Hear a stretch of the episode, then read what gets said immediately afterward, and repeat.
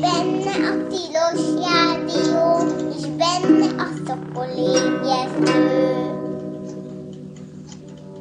Jó reggelt, jó reggelt, jó reggelt kívánok! Ez itt valóban a Tilos Rádió, benne pedig a Szokolébresztő című két hetente jelentkező kozmikus rádióhullámú háttérműsor a Tilos Rádió 90,3-on.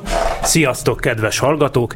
Én dr. MZ per X vagyok, és szeretettel köszöntöm a vonalban Suminski Nándor szakértő vendégünket, amennyiben sikerült tényleg összekapcsolnom a vonalakat. Nándi, hallasz engem? Jó reggelt kívánok, szervusztok, köszöntelek téged is, igen, hallom. Tökéletes, nagyon jó, akkor az első akadályon túl vagyunk.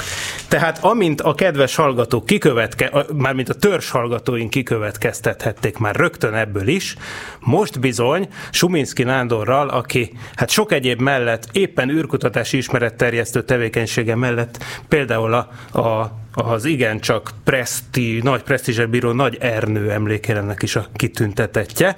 Szóval vele folytatjuk űrtörténeti sorozatunkat, amit persze rengeteg minden indokol, például az idei Gagarin 60 évforduló, de hát még nem tartunk ott. Aki emlékszik, hogy hol tartottunk egy hónappal ezelőtt, ott az első részt, első menetet tudtuk le, aminek a címe pedig az volt, hogy verseny a rakétáért, és most innen fogjuk folytatni a történetet. Valamikor tehát az 1950-es évek ben járunk már, épp hogy. Mind a Szovjetunió, mind az Egyesült Államok felismerte az interkontinentális balisztikus rakéták harcászati jelentőségét, benne járunk a hidegháborúban, és itt hagytuk el hőseinket, és most felkérném tehát Nándit, hogy akkor most vegyük is föl a fonalat, és a tervünk az, hogy a mai adásban, ha sikerül, eljutunk addig, hogy hogyan is keveredtek föl az első műholdak a föld körüli pályára. Még egy annyi tájékoztatást mondok, hogy amint azt már megszokhattátok, kedves hallgatók, az adás végén kapcsolom be a telefonvonalakat, de most nem leszek olyan szűk markú, mint múltkor, ami egyébként véletlenül túl későn történt, úgyhogy három-negyedkor beklattyintom ezt a kapcsolót és akkor jöhetnek a kérdések is. Most pedig, Nándi, hát a tied a szó. Nagyon érdekel a te történelmi narratívád erről az egész, tör, egész hihetetlen sztoriról. Köszönöm szépen, de ha megengeded azért még, még egy gondolattal, tényleg két mondattal térjünk vissza az előzőkre. Először is, ami nem jutott eszembe, és az egyik kedves telefonáló kérdezte, és nem tudtam rá válaszolni, az a személy, aki ugye ezt az egész szovjet mondjuk így felderítést és a rakéta szakemberek megszerzését intézte Németországban, annak a vezetője Boris Csertok volt. Tehát az ismert rakétaszakember sajnos ma már nem él, nagyon sokat köszönhetnek neki a, a szovjetek, de az ő neve sajnos nem jutott eszembe. Állandóan a Kamanyinon és a, a többieken járt a fejem, holott hát egy végső soron tudósról volt szó, és nem katonáról. Annak ellenére, hogy Koroljovtól kezdve az összes Németországba akreditált tudósok gyakorlatilag egyenruhában voltak, tehát nem civilként vehettek részt ebben a dologban. A másik szintén ide kapcsolódó gondolat, hogy 1945. január 24-én, tehát már alig négy hónap van hátra a háború befejezéséig, egy olyan átalakított FAU-2-es rakétát indítanak Németországból, amelyiknek szárnya van. Na most én megkértelek téged, de hát gondolom rengeteg elfoglaltságot miatt nem tudtál utána nézni. Én elküldtem neked ennek a FAU-2-es szárnyas változatnak a, a rajzait, mert a rossz nyelvek szerint a, ezek a szárnyilazások, amelyek egyébként az 1930-as években épült és világszínvonalú német szélcsatorna kísérletek nyomán jutott arra az eredményre, amit aztán később a szovjet MiG-15-ös gépeknél használtak föl, de hangsúlyozom, ennek nem vagyok szakértője. Na most, Én csak bocsánat, a... hogyha már így, amit feladtad a labdát, akkor megemlítem, hogy nem az idő miatt, hanem én egyébként igyekeztem utána járni a kérdésnek, és egyelőre egyszerűen abba útköztem bele, hogy nem találtam konkrét tervrajzot. A MiG-15-ös szárnyának a belső szerkezetéről találtam, és viszont a, erről a bizonyos szárny profilról, amit te küldtél, annak a belső szerkezetéről nem találtam. Tehát a nyilazás egyébként geometriailag tényleg baromi hasonlónak tűnik, de azért azt talán még én ennyi alapján nem merném kijelenteni,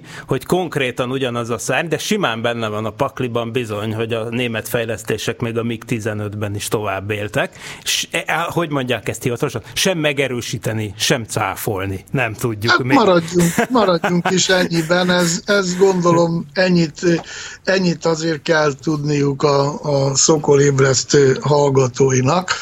A lényeg az, hogy miért volt szükség erre a szárnyas változatra, Hát ebben két és félszeresére növelték meg az alap FAL 2-esnek a ható távolságát, ezáltal elérhetővé vált ugye Scapaflau, ahol a, az angol haditengerészetnek volt a remek búvóhelye, ott tárolták, és hát ott voltak kikötve az angol flottának ugye a büszkeségei. Most a sima Fal 2 természetesen nem ért el odáig, tehát gyakorlatilag a német repülőgépek, bombázók meg nyilván nem érhettek el odáig a rendkívül erős angol légvédelem miatt, ugye 40-ben emiatt is vesztették el ugye a németek az angliai csatát, de ez a rakéta az A4B jelzéssel gyakorlatilag megalapozta a későbbi eh, hiperszónikus repüléseket, és bár a MiG-15-ösnél ugye nem tudtuk beazonosítani, hogy, hogy a szárny az megegyezik a, az A4B-jével, de most már ez, ez nem is lényeges, viszont ezt mindenképpen meg kellett említeni, mert erről a rakétáról azért nagyon kevés szó esett, a, még akár a szakirodalomban is. Tehát ott tartottunk, hogy mind keletről, mind nyugatról megérkeztek a mondjuk így a szakértők, hogy a német haditechnika csúcs teljesítményeit felhasználhassák, és természetesen nem a világűr eléréséről volt szó, első pillanattól fogva, hanem ki tudja ezt előbb hadrendbe állítani és szándékosan nem kérek elnézést, hogy állandóan katonai kitételekkel untatom, vagy remélem, hogy nem untatom, de egyelőre valószínűleg úgy néz ki, hogy untatom a, a tisztelt hallgatóságot, de a űrkutatás, a világűr meghódítása, bár ezt a szót én nem szívesen használom, mert attól még mi nagyon messze vagyunk, mindig, mindenkor a múltban, a jelenben és a jövőben is mindig katonai jelentősége lesz.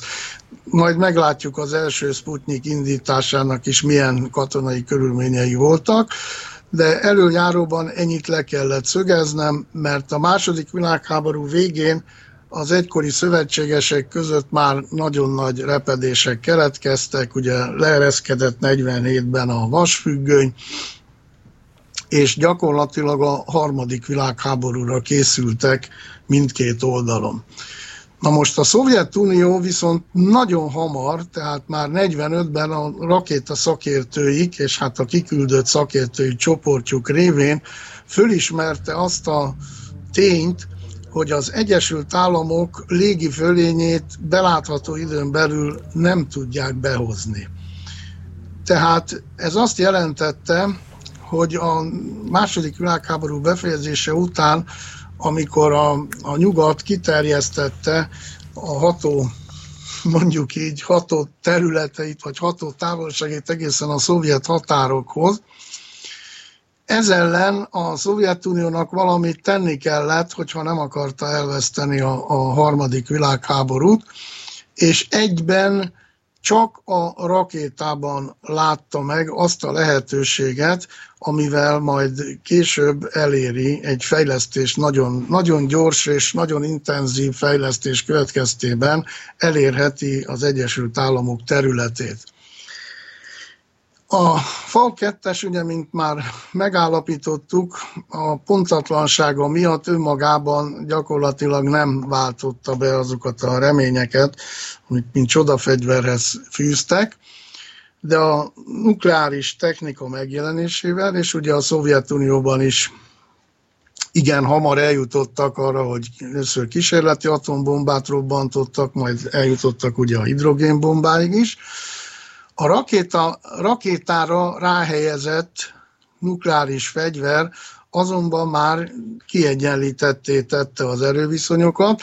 Most persze nem beszélek arról, hogy egy nukleáris háborúban nincs győztes és nincs vesztes, de hát a, a atomkor hajnalán gyakorlatilag ebben nem nagyon számolhattak még, mert itt az ellenséges területnek a megszerzése volt az első rendű cél, most, hogy a sugárzással hogy bántak volna el ugye egy háború után, az, az még mai napig sem tisztázott, bár voltak ugye fejlesztések már jóval később, 30, 35 évvel később a neutron bombával, ami ugye gyakorlatilag az élőerőt semmisítette volna meg, és a gyárak, üzemek, házak azok lényegében érintetlenül maradtak volna. De hát maradjunk akkor még most az 50-es éveknél, ahogy mondtad az elején, 47-ben az Egyesült Államokban az oda szállított FAU-2-esek már megkezdik a magas légköri repüléseket, és elkészül az első felvétel, fekete-fehér felvétel a Földről 1948-ban, és akkor a katonák felismerik, hogy ennek óriási jelentősége lesz. Hát mai szemmel nézve ugye még a felhőkből szinte a gyönyörű szép föld, még így fekete-fehérben is gyakorlatilag azért nagyobb alakzatokon kívül nem lehet felismerni semmit, de hát ugye a fototechnika fejlődésével már nyilván beszámíthatták saját maguknak is azt, hogy majd ezzel fel lehet deríteni úgy az ellenséges területeket, hogy azok lényegében semmit nem tudnak ellene tenni. Egy picit egy, egy, egy, hangsúlyozzuk ki szerintem azt, hogy, mert ez egy tényleg kevésbé ismert tény, hát, hogy igen, jól hallották a hallgatók, 1948-ban lényegében már űrfelvétel tudott készülni. Annak ellenére, hogy laza tíz évvel járunk az első műhold előtt. Tehát ez tényleg már olyan kép, amiről a föld görbülete látszik, tehát pontosan olyan, mint egy mostanság megszokott űrfelvétel, csak persze fekete-fehér. Ez, ez szerintem nagyon fontos, és azt hiszem, hogy hogy egy, egy kevésé ismert, úgyhogy ezt mindenképpen próbáljuk jól bevésni az agyakba. űrfelvétel 1948-ban. Igen, és az első színes felvétel mikor készült? Hát én azt mondanám, hogy 1949-ben. De lehet, hát, hogy nem.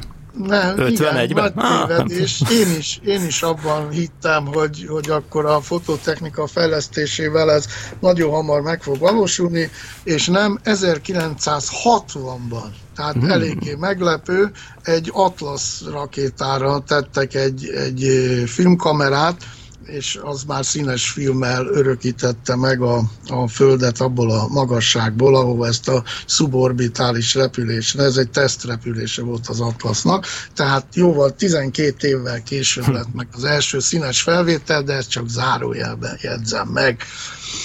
Tehát az ilyen világűr felvételek alapján eldöntötték a szakemberek, és megjelent az a katonai doktrína, hogy aki a világűrt uralja, az uralni fogja a Földet is. Hát ennek még ma is megvannak a hatásai. Gondoljunk arra, ugye, hogy még Trump elnök írta alá ugye most az amerikai űrhaderőnek a, a engedélyezését, Oroszországban pedig már létezik már évek óta az orosz űrhaderő.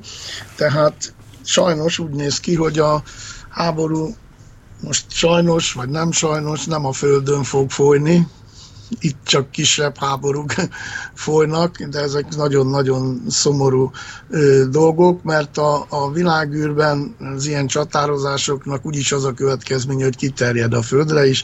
Reméljük, hogy a józanész azért ismét felül fog kerekedni ezeken a dolgokon, de az 50-es években még nem a józanész döntött, hanem az, hogy kiszerzi meg ugye a felhasználható nukleáris technológiát. Ez alatt azt értem, hogy azért nem olyan egyszerű egy atombombát vagy egy hidrogénbombát egy hordozó eszközre felszerelni. Repülőgépre ugye megoldható a, a dolog, de a repülőgépet már a második világháború után már elég jó légvédelemmel rendelkező ellenséges ország akár most Amerika és Szovjetunió tekintetében azért nagy részt meg tudták volna semmisíteni.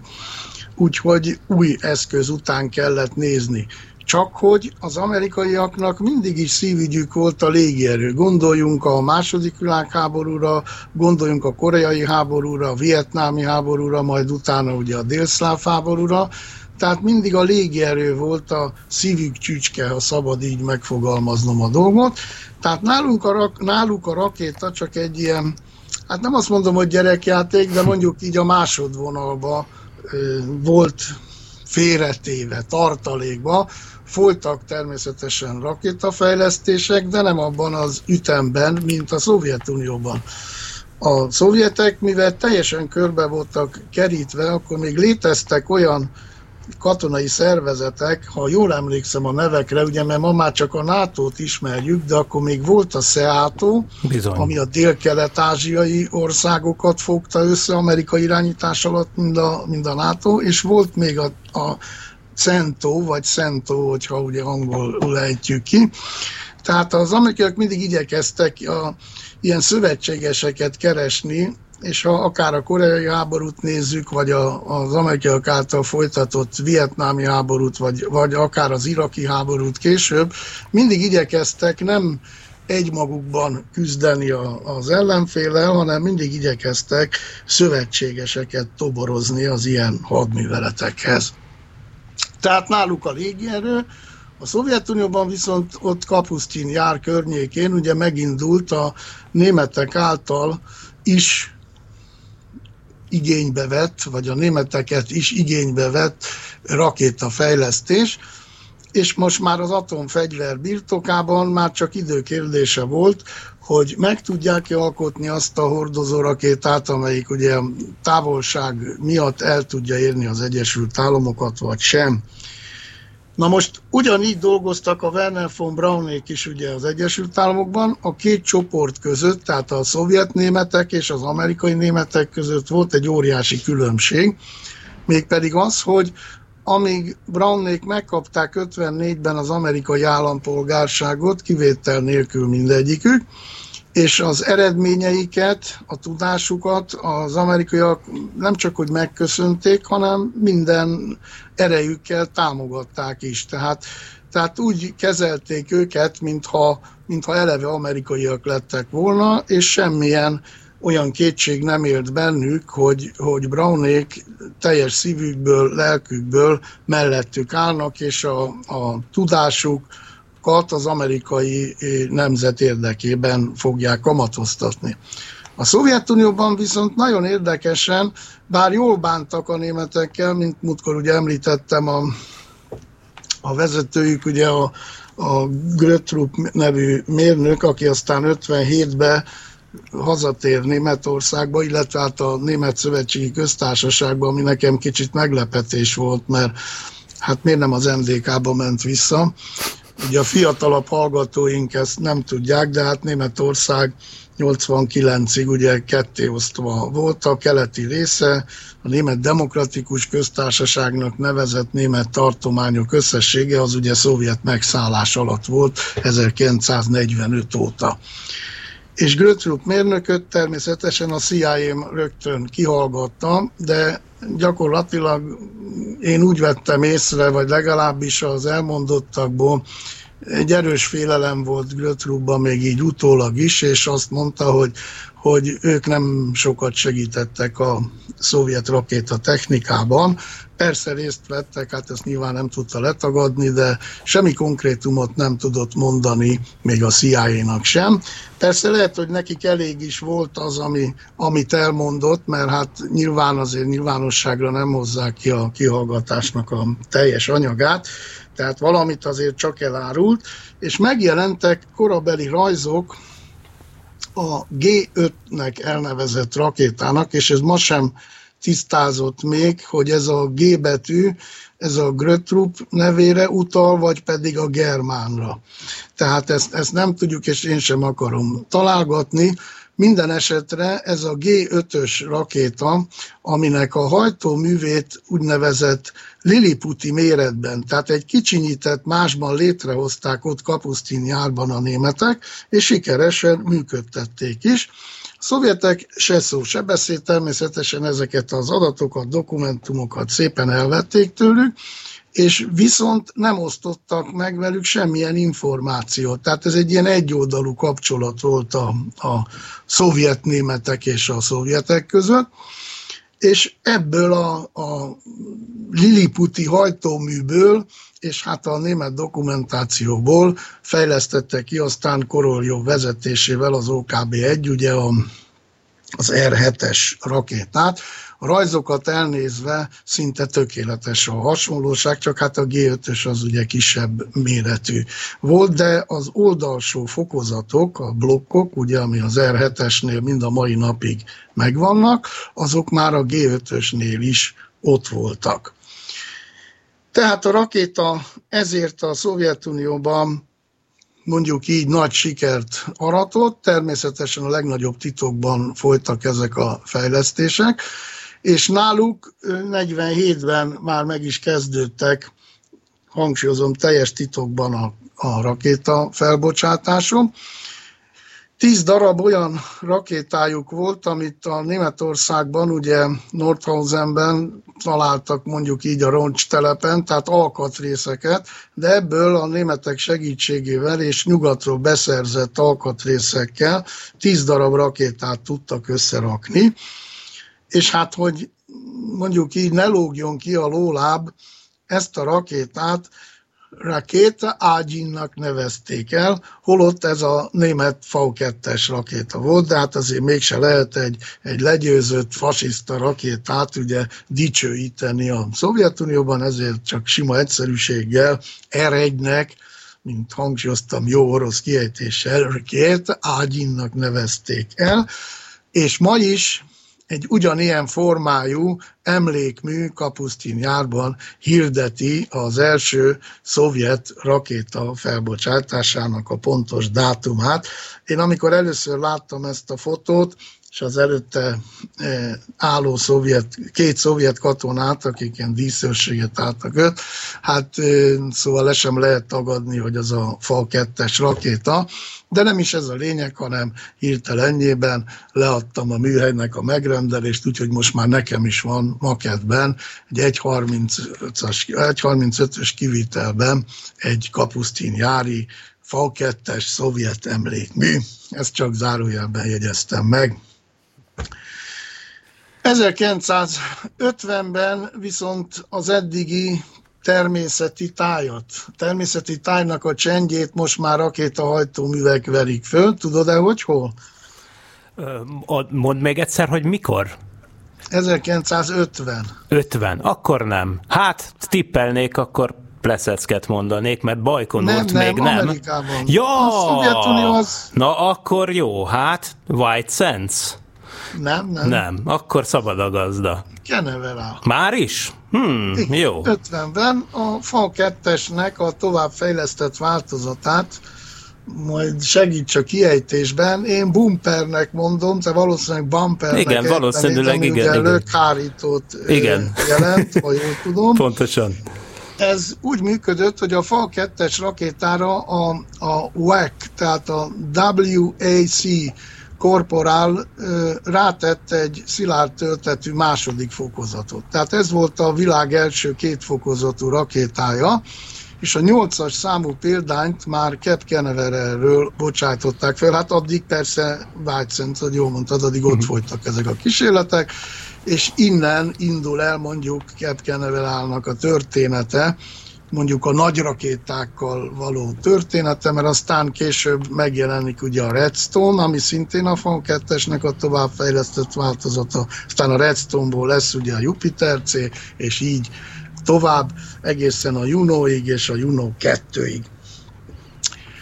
Tehát megindul mind a két országban a rakétafejlesztés, azonban a Szovjetunióban sokkal nagyobb erőt koncentrálnak erre, mint ahogy már az előbb említettem, mint az Egyesült Államokban, mert ott azért ez ilyen másodlagos probléma, a repülőgép, tehát a légierő fejlesztése az továbbra is ugye kiemelt feladatot kap az ország védelmében, és hát természetesen a támadó repülőgépek fejlesztése is teljes ütemben folyik. Ugye a X1-jel ugye a, a hangsebesség átlépése, stb. és így tovább, tehát ott megindul a, a légierőnek egy ilyen soha nem látott erejű fejlesztése. És ekkor Amerikában először vetődik föl a kérdés, hogy űrhajó vagy űrrepülőgép. Tehát ők, ők nem gondolkoznak a rakétának, mint, mint mondjuk interkontinentális ballisztikus fegyverként való felhasználására. Egyébként ugye a Redstone, ami akkor rendelkezésre állt, az nem is volt erre alkalmas, ezért telepítették a SEATO, meg hát a NATO kötelékén belül Törökországtól kezdve Pakisztánig, végig a szovjet határ mentén, mert oda már elég volt ugye atomfegyverekkel ellátott Redstone halmaz. A Szovjetunióban viszont hamar fölismerték, hogy ezzel a rakétával ki tudják egyenlíteni az amerikai légifölényt, és mindent meg is tettek annak érdekében, és hát űzték, hajtották a németeket, de a saját szakembereiket is, tehát ott nem volt kecmec, és ők is hozzákezdtek Bajkonur felépítéséhez, ez ott van, ugye volt Magyarországon is, meg az egész világon is, hogy hol volt, hol nem volt Bajkonur, mert hát 300 meg 500 kilométerrel odébb adták meg a koordinátákat, de hát ott volt az alapvető tévedés, hogy 1960-ig folytak az U-2-es felderítő gépekkel a Szovjetunió fölötti berepülések, és már az első indító állás építését is lefényképezte az U-2-es, az egyik U-2-es amerikai felderítőgép, és ennek következtében már a, a nyugat már, már információt szerzett arról, hogy a Szovjetunióban előre haladott állapotban tart a, a rakétafejlesztés. Aztán 60-ban, amikor ugye Gary Powers-et lelövik május 1-én, Hm, pont akkor... május 1-én. Hihetetlen. Igen, hát... Micsoda ajándék ez a dolgozó népnek. Igen, de úgy gondolta a, a, a hadvezetés, az amerikai hadvezetés, hogy ugye délről lepülnek be, Pakisztán fölött, ott átrepül a, a Tyuratám, tehát Bajkonur felett, Sverdlovsk, stb. végig, ahol az atomerőművek vannak, tehát a, a nagy katonai központok, és ugye Norvégiába szállt volna le ez az U-2-es. Ezek eddig rendszeres berepülések voltak, tehát állandóan fényképezték a Szovjetuniót, nagyon sok adat áll rendelkezésükre. Nekem van egy könyvem, majd ha egyszer eljössz hozzánk, nem is voltam még már. Nem, bizony. Na, hát ez nagy hiba, de egyszer eljössz hozzánk, van egy ilyen kimondottan a, a katonai űrkutatással, vagy katonai űrhajózással foglalkozó könyv, ahol ezek a felvételek be vannak mutatva, és most zárójelbe egy ilyen példa, hogy amikor a MiG-29-est mutatták be a fényképen, ezt úgy csinálták az amerikaiak, és hát valószínűleg ez ma is így van, hogy ők is kitesznek egy hasonló méretű, mert hát ugye a, a diszidensek és egyéb felderítő adatokból azért a gépnek legalább a méretét körülbelül meg lehet határozni, és egy hasonló méretű gépet ők is kitesznek a saját repülőterükre, és akkor a műhold, ami áthalad a, a kitett gépük fölött is, meg a, a szovjet terület fölött is, ahol ilyen gépek vannak, akkor az így szerzett fényképekből, adatokból, tehát sugárzásméréstől kezdve akár minden, mindenféle adatai be lehet határolni, hogy milyen nagyságú centiméter pontosságra, vagy talán még pontosabbra is, hogy milyen méretű a gép, mire lehet ilyen gépekkel szembe szállítani, és ugyanez van a hadikikötőkről, tehát a tengeralattjárókról vannak ilyen felvételek. Persze nyilván a könyvben 20 évvel azelőtti felvételek vannak, tehát nem a, nem a legfrissebb állapot, mert egyáltalán a felderítés az soha nem adja ki a legfrissebb adatokat, hanem csak jóval korábbiakat, hogy az ellenség azért ne tudja, hogy ők milyen szinten fényképezik az ő területét, milyen szinten tudnak adatokat szerezni.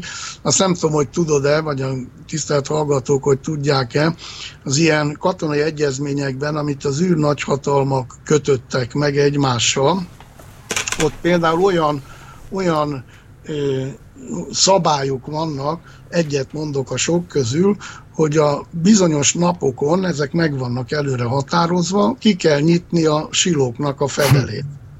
Hogy be lehessen kukucskálni. Na, ki kell nyitni, mégpedig azért, mert ugye egy nukleáris háborúnál mondjuk úgy működik a dolog, hogy van 50 darab mondjuk atomrakétát, és akkor 30-at hozzáteszel, amiben nincsen robbanó fej, de úgy néz ki, mintha neked 80 lenne.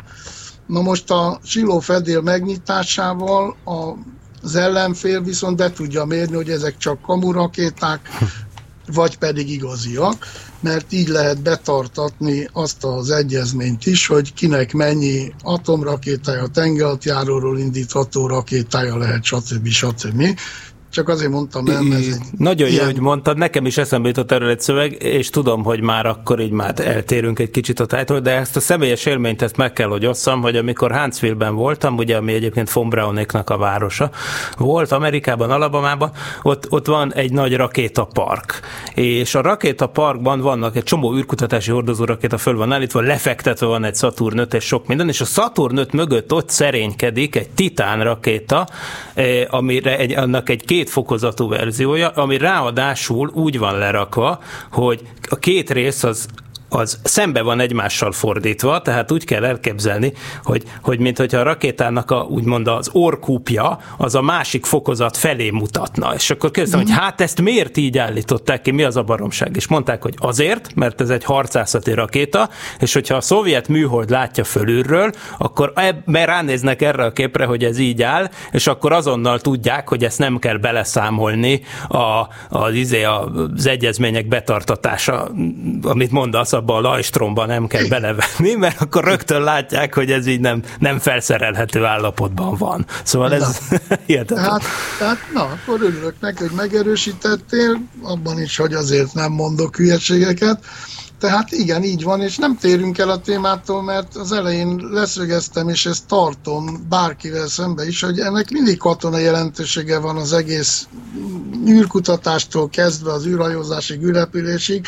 Itt nincs mese, Persze. tehát ezt, ezt lehet szépíteni, lehet... Nem, nem, nem is a té- nem, rosszul mondtam, nem is a témától tértünk el, csak egy ilyen kis huszárvágással előre ez, jutottunk. Ez viszont van nagyon hasznos Így információk, van. mert erről keveset beszélnek, és, és azért közeledünk a, a három helyethez, tehát én tudom, hogy hol tartunk, és most jönnek még az igazi nagy dolgok, amiről szerintem megint csak nagyon kevesen hallottak.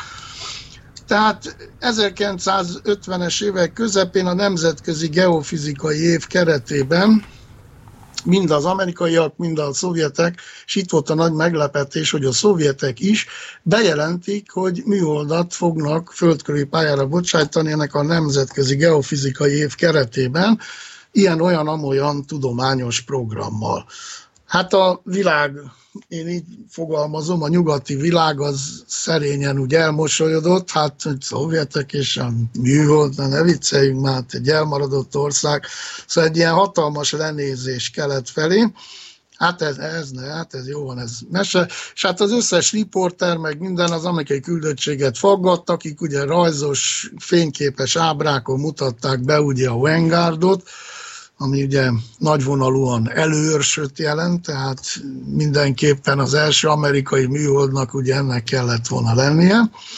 És hát nagyon szép kis, azt a pár másfél kilogrammos kis műholdat, ugye olyan műszerekkel látták el, amivel azért már komoly méréseket tudott végrehajtani, mint ahogy később kiderült, hogy a 80 kilogrammos szovjet Sputnikban volt egy akkumulátor, meg egy rádióadó, mert semmilyen más mérőműszer, ami sugárzást vagy akármit mért volna, az nem volt benne található, de hát nem is ez volt a célja.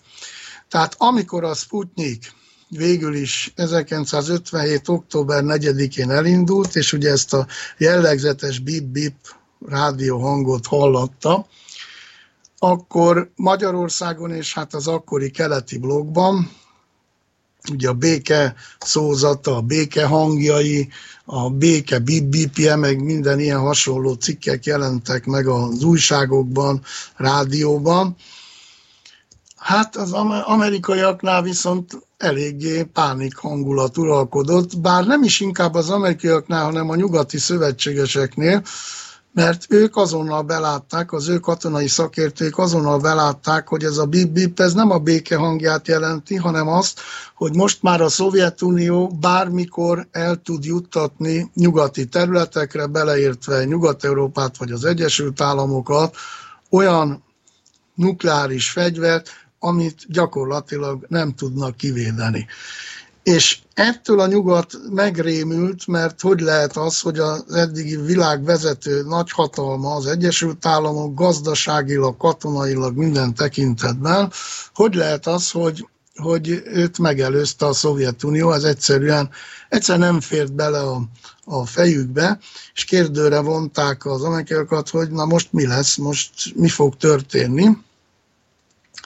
Hát nagyon sok minden történt, természetesen, de ezt már nem lehetett visszavonni. A Szovjetunió végérvényesen bebizonyította, hogy a harmadik világháborúban most már az első kettőből ugye kimaradtak az amerikai területek, a harmadikban viszont amerikai városok, falvak, emberek százezrei, milliói halhatnak meg, és ez most azon múlik majd, hogy Amerikának és a nyugatnak milyen politikája lesz a Szovjetunióval szembe. De amiről nem beszélnek, és ez egy nagyon-nagyon-nagyon fontos dolog, az űrjog.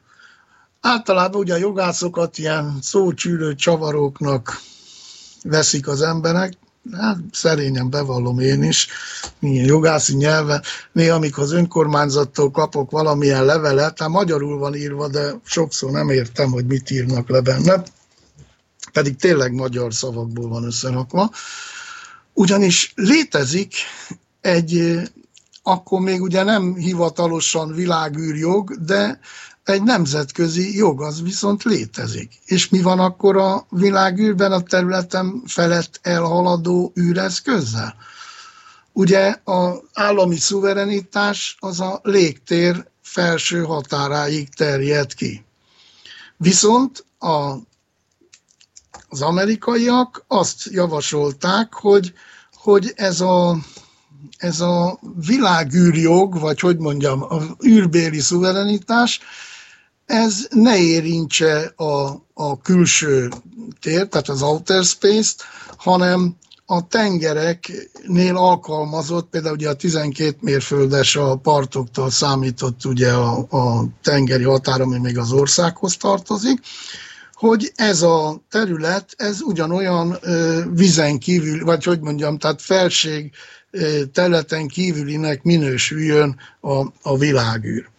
Na most az oroszok erről hallani sem akartak, mégpedig azért nem, mert ők meg voltak győződve arról, az amerikai propaganda hatására, hogy amerikai műhold lesz az első a világűrben, és akkor az nagyon sok mindent fog velük csinálni, onnan bombázhatnak, meg stb. Tehát katonai szemszögből nézték a dolgot, és élénken tiltakoztak az ENSZ-ben is ez ellen, hogy hogy ott is nemzetközi engedélyhez lehessen kötni egy mesterséges holdnak a felbocsátását. Ugye milyen furcsa ez mai szemmel? De úgy, mint az utasszállító gépeknél, hát nem lehet csak úgy repkedni a másik ország felett, pláne nem katonai gépekkel, és ugye hát egy, egy űrbe feljuttatott űreszközről kimondja meg, hogy az katonai vagy civil feladattal van ellátva. Tehát egy hatalmas vita volt az ensz erről mi itt keleten nem sokat tudtunk, vagy úgy is fogalmazhatnék, hogy semmit sem. A jogászok viszont komoly csatákat vívtak, és nem tudom, mi lett volna a dolognak a végeredménye, ha nem jön közbe egy olyan esemény, hogy 1956. szeptemberében, tehát durván egy évvel a Sputnik felbocsátása előtt, ott állt a starthelyen egy, egy Jupiter C rakéta, vagy a négy fokozatú változatában a Juno 1, ami képes lett volna elérni a föld körüli pályát. Később az Explorernek volt ez a hordozó rakétája, és ezt egy tesztrepülésre készítették elő von Braunék, de a, a Pentagon tábornoka, akihez engedélyért folyamodtak, hogy, hogy földköri pályára állítsák ezt a szerintem ballasztot, tehát nem semmi különleges nem volt benne, csak az, hogy az első földköri pályára juttatott űreszköz az amerikai legyen, de ez a Gavin nevű tábornok ezt elutasította, arra hivatkozva, hogy az oroszok esetleg ezt ö, háborúsoknak tekintik. És így változik meg a, a történelem, hogy az amerikai végig az, az a üreszköz, vagy ballaszt, az 1120 kilométerre emelkedett föl, mert végül is függőlegesen indították, és ugye nem, nem hajlott rá a, a pályára, hogy elérje a föld körüli pályát, ezért egy suborbitális eh, repülés volt, de ezzel demonstrálták, hogy adott esetben elérhették volna a föld körüli pályát. Hát ez, erről és én most hallok először. Most hát hihetetlen. nem jársz hozzánk a könyvtárba. Így van. Na hát örülök, hogy ilyen újat tudtam mondani.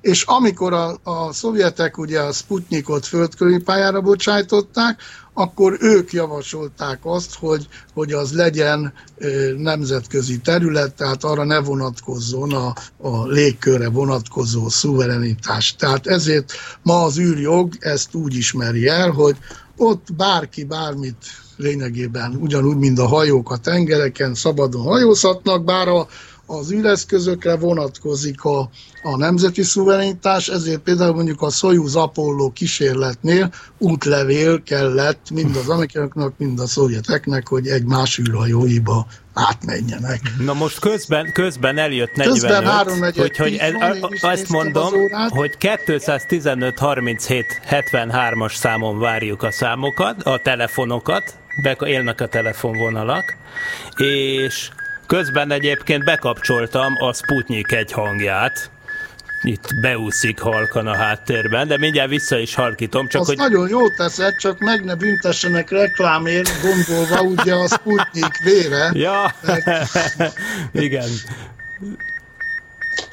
Az se véletlenül kapta ezt a nevet, hiszen nyilván az oroszok nosztalgikusan egy ilyen nagy technikai előretörésre akarnak utalni ezzel a névvel, állítólag ezt ők maguk mondták. És tudod, mit jelent a Sputnik magyarul? Hát utitárs, ilyesmi. Igen, mint a Trabant németül. Igen. Hát körülbelül olyan is. Na, hát igen, egyébként az egy nagyon érdekes kérdés, és persze attól mi még folytathatjuk a diskurzust, hogy eredetileg a, a, a, a, erre a nemzetközi geofizikai évre a szovjetek egy jól megtermett egy tonnás műholdat szerettek volna indítani, ami aztán később Sputnik 3 néven indult, csak aztán ez nem lett kész időben. És emiatt aztán az úgynevezett egyszerű Sputnik, amit mondtad, hogy tényleg csak egy, egy rádióadó volt benne, meg egy aksi, ők azt írták, hogy hőmérő is, de én még életemben nem láttam hőmérsékleti adatot a Sputnikról, arról, úgyhogy ez csak duma volt, volt, ez csak duma volt. Igen. És nem is tudta volna az adatot lesugározni, hát ez csak az a bip-bipet játszott. De semmilyen, így van, ilyen, így van. Nem, nem. És Nekem azt... van képem a, a, szét, tehát a szétszedett két félgömb, és ott van benne a szerkezet, semmilyen izé nincs benne. Uh-huh, uh-huh. Tehát lehet látni, úgyhogy... Igen, igen, nekem is megvan. Ez csak egy demonstrációs eszköz volt avval, hogy el tudjuk érni az amerikaiakat. Ez így semmi van. egyéb. És, szóval... és egyébként ennek ellenére, ha már szóba hoztuk a geofizikai évet, akkor azért még ebből is lehetett tudományt csinálni, mert Bizony. egyébként a passzív megfigyelése ezeknek a műholdaknak, amit egyébként például Magyarországról is megkezdtek, Bizony. nem sokkal az első Sputnikok felbocsátása után, azok a kö, simán csak abból, hogy követték, hogy merre jár, abból ki lehetett következtetni a föld alakjára vonatkozó olyan információkat, Pontosan amiket máshogy nem lehetett volna. Szóval bizony azért igen, tényleg a Nemzetközi Geofizikai Év az egy jó ürügy volt erre a nagy katonai erődemonstrációra, de valóban tudomány jött ki belőle. Igen, ez... mert a, a szállított kísérletek, amik együttműködésben voltak, tehát repülőgépekkel, hajókkal, tehát egy nagyon nagy megmozdulás volt, térképezéstől kezdve, ez egy, az egy nagyon, nagyon jól sikerült év volt, hogy így mondjam, nagyon sok eredményt hozott. Ezen csak hab volt a tortán a, a műhold. És egyébként, hogy milyen jó, mennyire jól érezteti az a dolog, amit mondtál a hadászati jelentőségről, ez az egész, ez jól, jól mutatja, hogy utána persze, ugye az amerikai elnökválasztási ciklusok úgy jönnek ki, hogy ugye 56-ban lett megválasztva Eisenhower, és aztán 60-ig, vagyis akkor ugye, mármint talán az a második ciklusa volt, nem, nem tudom, de ugye 60-ban elnökválasztásra került sor, és ennek az elnökválasztásnak az egyik fő kampány témája volt ez a Missile Gap, vagyis hogy, a, hogy ez, a, ez, a, ez a, hogy mondjam, ez a ez a lemaradás, ez a rakéta technikai lemaradás, ez mennyire kulcsfontosságú, és ilyen, ilyen dumák hangzottak el Kennedy szájából, aki akkor még elnök jelölt volt, hogy 60-ban, hogy azt mondja, a rómaiak nagyok tudtak lenni, a, had, had, a, a világ urai tudtak lenni, mert utakat tudtak építeni, a britek a világ urai tudtak lenni, mert hajóztak. Mi a világ urai tudtunk lenni, mert ott volt a légierőnk, ugye Wright fivérek, Amerika, minden. És most viszont a szovjetek, ugye, a világűr. És, és, és ugye, és hogy nem hagyhatjuk. Én azért mondom, szóval nem, nem semmilyen béketirádák, meg bibipek, hanem ez kimondottan katonai demonstráció. Itt nincs mese, szóval az űrkutatásnak a, az űrkutatás tulajdonképpen mellékterméke, a fő célja mindig is a katonai cél volt. Hát ez Igen. Nyilván. És egyébként az amerikai oldal az egyébként nagyon furcsa volt, mert ugye a Vanguardot egyébként a Navy-nek, vagyis a, a haditengerészetnek a kutatóközpontja, a Naval Research Laboratory fejlesztette. Az általad emlegetett Jupiter rakétát, vagy Juno konfigurációt, mindegy, ami 1956-ban már képes lett volna műholdat pályára állítani, viszont a, a von Braunék, akik viszont az Army fegyver nem alá tartoztak. Igen, és... akkor még nem létezett a NASA, és boldog-boldogtalan eregette föl a különféle rakétáin. Hát mondjuk a, a Vanguard, hát az, az egy ugye a Vikingnek a, a második és harmadik fokozattal ellátott változata. A Viking az Ez egy, egy ugye magas légkörű meteorológiai rakéta, rakéta így de hát a Vostokhoz képest mondjuk egy ceruza vékonységű kis rakéta, maga kis 12 tonnájával, Hát. Igen. És egyébként az a szép az egészben, vagyis hát az a csúnya, vagy nem is tudom, de hát a szovjetek aztán ugyanezt eljátszották a 60-as években, hát hogy túl sok mindenen, túl sok ember szétforgácsolódva dolgozott egyszerre, és érdekes, hogy tulajdonképpen a, onnantól kezdve, hogy a, hogy a Sputnikot fellőtt, fel, bocsánat, na ezt ne, ebben a műsorban most mondtam először ezt a butaságot, szóval felbocsájtották, ebből felbocsájtották a, a Sputnikot, ugye nem lőtték azt sehova, vagy ha úgy tetszik, fellőtte az saját magát, ugye a rakéta, szóval ha így mondjuk. Na szó... jó, ebből valahogy keverek.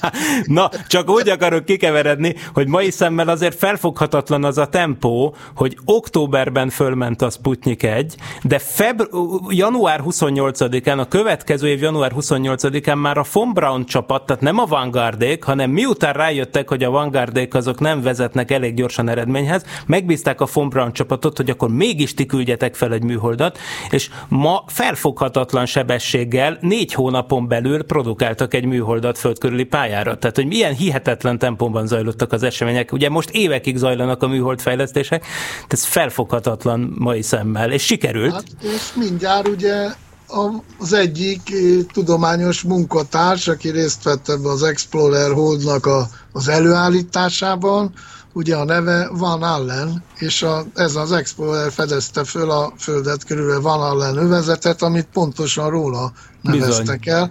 Egy nagyon szép fotó van, ahol a Von Braun, a Van Allen és a, egy harmadik ember tartja ennek a Explorer Holdnak a, a makettjét, ami méretarányos makett, mert, mert ezt nem is lehetett lekicsinyíteni, mert önmagában kicsi volt, a fejük fölött tartják. Egy nagyon szép fotó van, Igen. interneten is látható. Igen, ezt mindenkinek ajánljuk, sőt, ha majd írok róla a paralaxis.emtv.hu-ra posztot, mint minden adásról szoktam utólag csütörtökönként, oda majd akkor berakom ezt a képet, remélem nem felejtem el, az tényleg ikonikus, és tényleg az is jól mutatja a dolgot, hogy az másfél kilós Vanguard, vagy ez a 14 kilós Explorer 1, ami végül az első amerikai műhold lett, annak ellenére, hogy ez tényleg tömegben, teljes mértékben eltörpül az R7 által pályára állított szovjet gigantikus műhold, a korabeli mértékkel gigantikus műholdak mellett, de mikroelektronika nyilvánvaló amerikai fölény miatt százszor annyi tudományos eredményt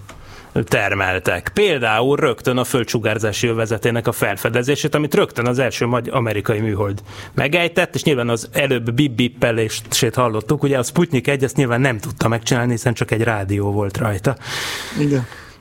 Hát akkor hiába adtunk, úgy látom, időt a hallgatóknak, most nem jelentkeznek. Igen, igen. illetve hát igen. igen, amit hallunk telefoncsörgést, az nem, az nem innen jön. Az de... sajnos nálam van. Lehet, hogy oda jönnek hallgatói telefonok. Nem, nem mertem fölvenni közben, mert hát, ha jön kérdés. Igen, hát látod, ez így működik, ez így működik. Valamiért ez így, így van, de legalább eddig is még, még maradt nekünk hat percünk, és akkor, Persze, hát akkor, hát még, akkor még hajtom tovább a dolgot, mert ha már a hihetetlen tempóról beszéltünk, és a hihetetlen tempóról beszéltünk, az biztos akkor annál hihetetlenebb fejlesztési tempó nem volt, mint ami a Szovjetunióban 1957. október 4-e és 57. november 3-a, vagyis kevesebb, mint egy hónap között történt ugye, amikor ezt, ezt, ezt, ezt elmeséled, vagy meséljem én? Meséltem, Mes- jó, csak de már... egyet szeretnék igen. még közben megemlíteni, hogy tudod, mivel én az újságokat is gyűjtöm, nekem a, a, az első Sputnikról is megvan ugye a, a népszabadság, vagy népszava. Nem is ez a lényeg, hanem a, a negyedik napon, október 8-án, amikor Magyarországon is már bekapcsolódnak a Sputnik megfigyelésébe, akkor a hmm. szalag címben ott van, hogy új konstrukciójú hidrogénbombát próbáltak ki a Szovjetunióban. Közben jött egy telefonunk. Igen. Jó Halló? reggelt. Jó reggelt. Robi vagyok, és csak a rakétafüst kollégát hiányolom, és üdvözlöm innen, és visszavárom őt is az adásba, majd Szerbusztok. Köszönjük szépen, köszönjük szépen. Hát ez nagyon aranyos. Oké. Okay. Mindenképpen azért is, mert a következő adásunk, ami két hét múlva lesz, kedves hallgatók, az a századik szokolébresztő lesz, úgyhogy mindenképpen valami különlegességet kell arra kitalálnunk. Ne kérdezzétek meg, hogy mit, mert még nem tudom én se. Viszont akkor igen, tehát, hogy négy nappal azután, hogy fölment, október 8-át mondtál, igaz? És akkor... Igen és akkor... Az újság címlapján van, tehát nyilván előző nap történt a robbantás. Na szóval igen, igen, a tempó, ugye? Tehát még csak azt akartam elmondani akkor, hogy ugye miután az óriási diadal megtörtént, és tényleg magát Hruscsovot is talán meglette az a hihetetlen nemzetközi visszhang, amire a nyugaton máig úgy emlékeznek, hogy a Sputnik sok. Hiszen, mint mondtad, a Szovjetuniót ugye félig vagy teljesen elmaradott országként ilyen legyintésekkel igen. leírták. Annak ellenére, hogy a hidrogénbombát például, amit most említettél, azt 52-ben vagy mikor majdnem, majdnem egy időben az amerikaiakkal csinálták csinálták meg. Ugye az atombombát azt még öt évvel később, a hidrogénbombát kb. csak egy hónappal később, ezt Teller mondta valamikor, hát a műholdat meg előbb, szóval, szóval messze nem lehetett volna leírni a Szovjetuniót, leírták, minden sokba került a nyugat, Khrushchev ezt imádta.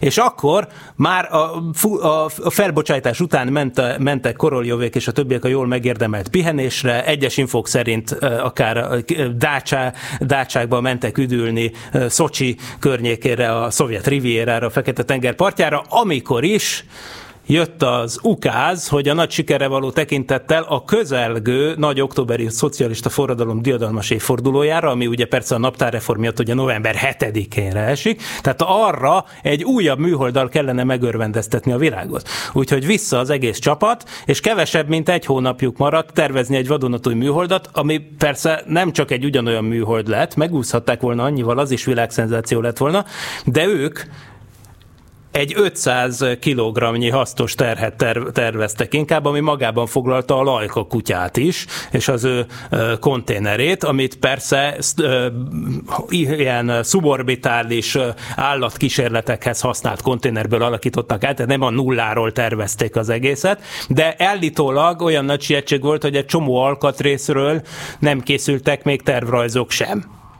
Hát Boris Csertok ilyeneket ír a, a dologról, nem tudom ebben most mennyi a túlzás, de a lényeg az, hogy, hogy november 3-án legalábbis ők így jelentették be, hogy egy élőlény keringett földkörüli pályán. A korai híradások szerint, korabeli híradások szerint hét napig élt is. Ma már tudjuk, hogy ez azért így ebben a formában nem volt igaz. De, mert négy órát. Négy, négy órát. Na, de ezek szerint legalább mondjuk kétszer-háromszor megkerülte a Földet.